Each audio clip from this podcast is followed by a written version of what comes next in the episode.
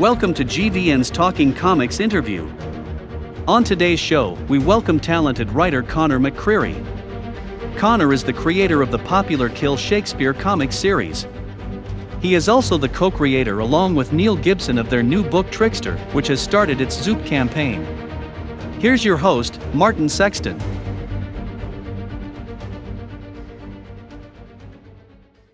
Welcome to another edition of GVN's Talking Comics. I am your host, Martin, and today we have the pleasure of talking to talented writer Conor McCreery.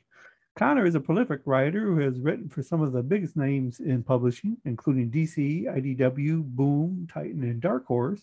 Uh, but today we're going to be talking about a new book that he and Neil Gibson have combined for, which is called Trickster, which actually opened up their Zoop campaign yesterday. Uh, and Trickster is basically a very whimsical, funny, uh, and sometimes dark look at uh, leprechauns, pukas, and many of the Irish folklore creatures. Uh, so we're going to be talking about his career, his new book, uh, how that came about, his work with Zoop, and much more. So let's welcome Conor McCreery to GVN's Talking Comics interview. How are you doing today, Conor? Oh, I'm really well, Martin. Thanks for having me. Uh, I'm, I'm looking forward to our delayed chat.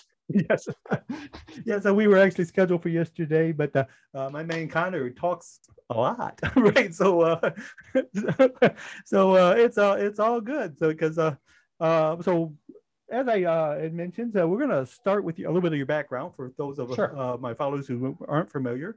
Uh, you started out in journalism, I believe. Uh, so, how Yes. in the world did you get from journalism to writing comics? Oh man, happy accident, I guess. I mean, so yeah, I, I actually, so actually, I before I was a journalist, I actually did spend a little bit of time. I'm from Toronto. Uh, I spent a little bit of time in film and television up here, and so I actually uh, myself uh, and a friend we created a kids TV show that got optioned, but then you know we actually had a couple scripts written and saw some animation, but it never got made ultimately. And same thing happened to a feature film script I wrote where I got some money with my co-writer. Um, and the company that was like, we're going to make this our second feature film did survive their first one. Um, and so from there, I was kind of like, well, I like writing, I like storytelling, but I need a job that's going to pay. And so I kind of moved into journalism, which was a bit of an accident.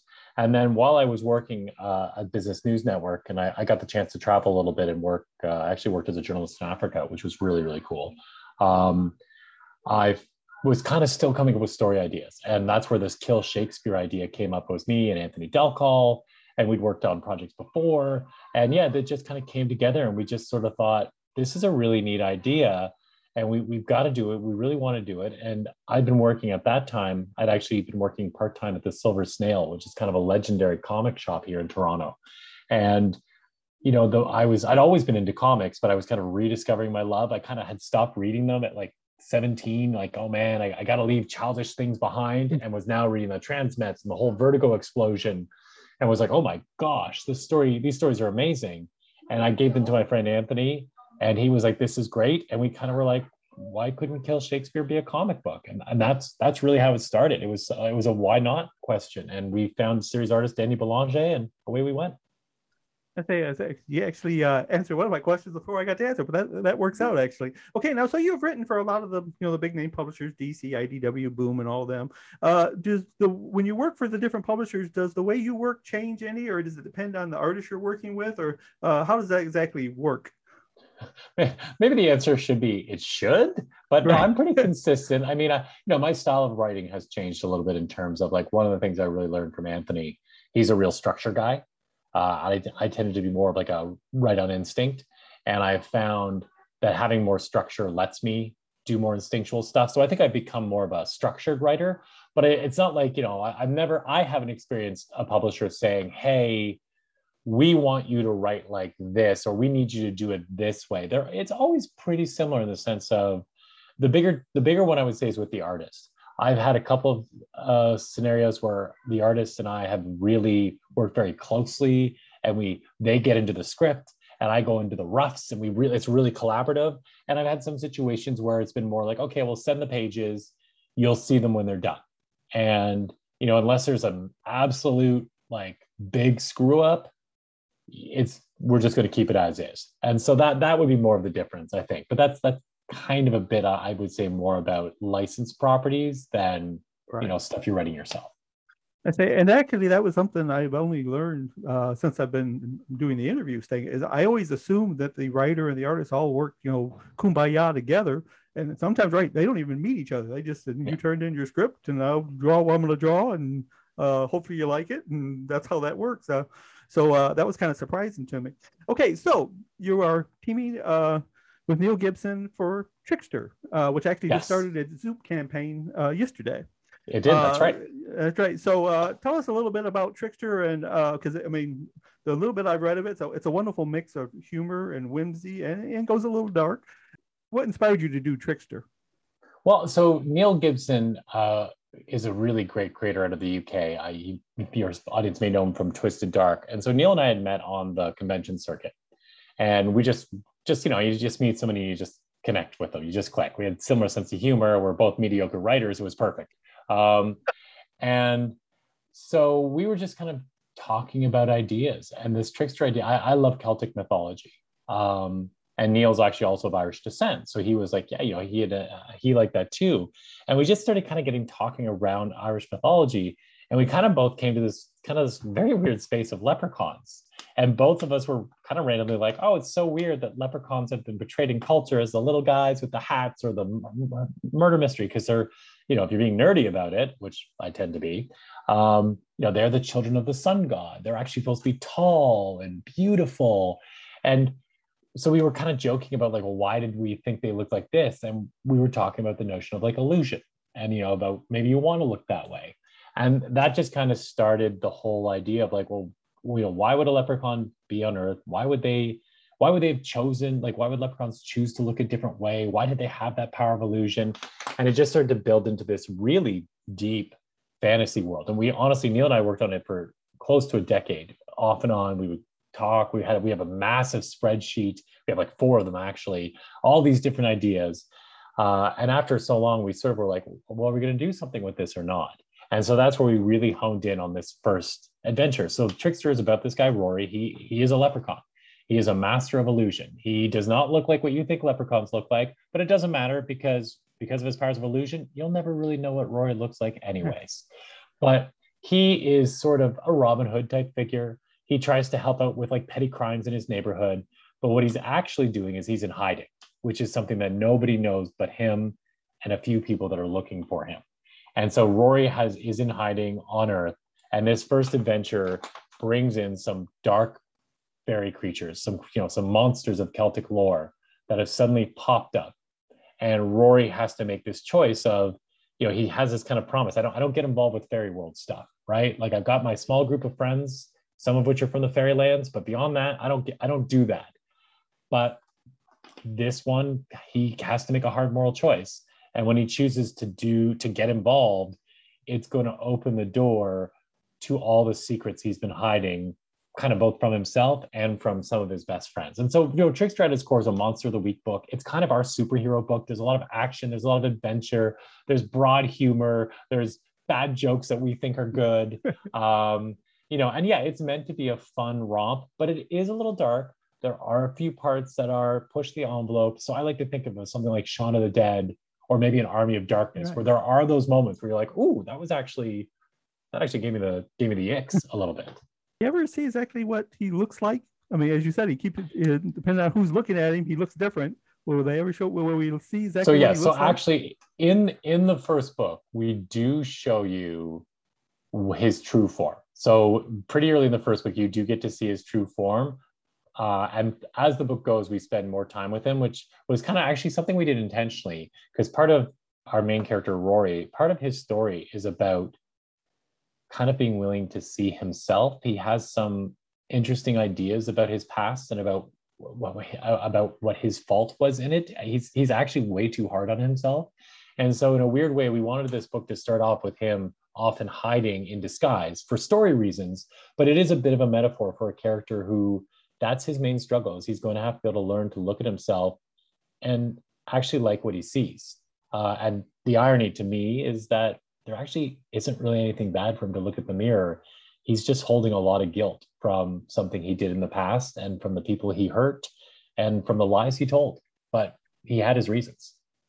Uh, so, uh, so how many? You know, I, I, know you're putting out the first issue through Zoop. Uh, are there multiple issues to the story, or? So yeah, so what we've done, so Neil and I, along with artist uh, Veronica Saraceno and Ness Botza, who are the the art team on the book, so we've got the we've we've written so we've written actually outlines for many arcs, but we've written the first trade that's completely written, and about eighty percent of the trade is drawn, and so we were planning on releasing it probably later this year was the original idea. But we started talking with Eric and Jordan at Zoop and got excited about what what what they're trying to do. And we thought, well, why don't why don't we try zooping this first issue? Like let's let's see, like let's give our fans from Kill Shakespeare and Twisted Dark a chance to get some exclusives and to dip their toes into the story and see if they like it for you know a few bucks before we kind of bring out the trade. And right. so yeah, that, that was for us was hopefully a win-win. We we get to test the story, we get some good feedback our fans get something that nobody else will get and you know hey if it doesn't end up being their cup of tea well they they bought one issue as opposed to maybe buying a trade and then being like oh well i love the guys but this isn't my thing. Right. but it's going to be their thing. So and that's the one that's one of the wonderful things about uh, uh, zoop is right you get you almost get to, as you said you get to kind of test uh, drive it to see if you like it. Uh, and uh, uh, as many books as i've bought since zoop has started doing campaigns. I must like a bunch of them because I got a bunch of them. Uh, so, uh, so anyway, so you mentioned uh, artist Veronica uh. I, you know, I was not familiar with her when uh, I first started looking into it, but I went to her website. She does, like I said, all of her work is so full of whimsy, and it, to me, it's almost perfect. So, how did that collaboration come about? You know, so Veronica was somebody that uh, we've been we've been kind of casting about for uh, for an artist for this project for a while, and we we actually tested a bunch of people and nobody was quite right. We actually one one so one of the covers is by a guy by the name of Vince Nico, and we actually we actually had some great we had great chemistry with him, but ultimately Vince was like, you know what, I don't think I'm a interiors guy. I'm a I'm a I'm a I'm a covers and pinup guy. Um, and so we're like, okay, so what do we do now? And Veronica was someone that Neil had had a little bit of encounters with because Neil's based in the UK. Veronica's out of Italy. I can't remember where he'd seen her work before, but we were both kind of struck by it. There was something, like you said, there's like a real fun and whimsy. And at first we sort of thought, I don't know, like I know this book is supposed to be a horror comedy, but maybe she's too, you know, like there's that, you know, that European style. But the more you see it, she's just got such a magical style. She's such a talented artist. And working with Agnese uh, the colorist, you know, there, there are those colorists like there are those line artists and those colorists who when they come together the work just pops in a, in a whole new way and they're they're one of those teams it's each page the book gets better and better and better and uh yeah it's, it's really exciting I said, uh, yeah, I was I was really impressed. Okay, so now we talked about you know you're partnering with Zoop as your crowdfunding source, uh, and uh, as far as how did you decide to use Zoop? I mean, because there are other crowdfunding sources. Uh, how did you, what did you end up putting into it as far as research that made you decide to go with Zoop? I mean, partially Zoop had reached out to us. Uh, so one of the two principals, Eric Moss, uh, had worked at IDW when I was doing Kill Shakespeare. So we had a relationship, and you know, he's someone I trust, and you know, I think he, um, you know, he he trusts me to be able to tell a good story. I mean, and part of it was just, I mean, Zoop's ideas are, you know, it's pretty interesting. It's, you know, as you know, Kickstarter has done very well with comics. There's like $17 million pledged this year. But what I thought was interesting about Zoop is, you know, what they'd really like to create is sort of a curated crowdfunding source so that, you know, like when you do a, a Kickstarter for comics, it's not like Kickstarter says, hey, Martin, here's all the other comics we're doing. Right. And for good reason. But with Zoop, ultimately what they want to do is be like, oh, you're a comics lover. We're going to be doing a curated set of comics. There's going to be a bunch of projects, but not like as many as say Kickstarter. And so we really like the idea of a Zoop is going to do a lot of the back end work for you, um, which is a bear. And B, we really like the idea of being part of this comics community of people who would there would be this kind of you know hey i backed this book and so now i'm going to find out about your book we just thought it would broaden the reach um, and yeah, like I said, you know, I know Eric and I, I, we thought, you know, for one issue, like let's try it. Let, let's see how this works. I mean, it, it's exciting to do something new. Yes, of course. Okay, so now if if we uh, our followers go to Zoop to check out uh, Trickster, so what are they going to find? So they're going to find very much like a Kill Shakespeare, or sorry, very much like a Kickstarter landing page. Uh, you're going to get a video of me and Neil. Uh, we we may not have been on our best behavior at the end of that video. um, you know, you're going to see some you're going to see some interior pages. You're going to get a whole bunch of ideas of what the exclusives are. Um, you know, you're going to have a chance if you want to reach out to Neil and I and ask us questions. But yeah, basically, you're going to find, uh, you know, what it's going to be. A, it's going to be a very fun, darker than you think, but still very fun monster of the week adventure and yeah knock on wood what we really hope is that if, if people really respond to trickster and when we put out the trade later that this could be a thing we you know we do for a few years because like i said we, we actually have a lot of ideas of where this whole story would go and what we would do with it and yeah you know for people who like kill shakespeare and like that epic feel trickster is going to bring that it's going to be a very different tone in some ways um, but it's going to bring a lot of that. So if you read Kill Shakespeare and you love Falstaff, there are a lot of Falstaffy type characters in uh, in Trickster. All right, very good. Okay, so uh, that's pretty much what I got for you. But before I let you go, uh, I'm going to give you a chance. I I don't know if you, know I know you've been kind of probably laser focused on Trickster, uh, but uh, did you have any other projects that you had going that you wanted, wanted or could talk about? And uh, where can fans go if they want to connect on social media with you? For sure. Uh, actually, I'm glad you asked that, Martin, because today is uh, the release of another book of mine. So I've been doing a book called The Last Witch with Boom, which is a all ages fairy tale story about a young girl in medieval Ireland whose uh, village is uh, destroyed by a coven of witches, and she has this this strange mark on her body, this witch mark, that is going to let her find those witches and hopefully keep them from ending the world. Uh, it's very much a tale. Uh, Trickster is very much a tale about the haves and have-nots in society, of about you know fighting for the little guy.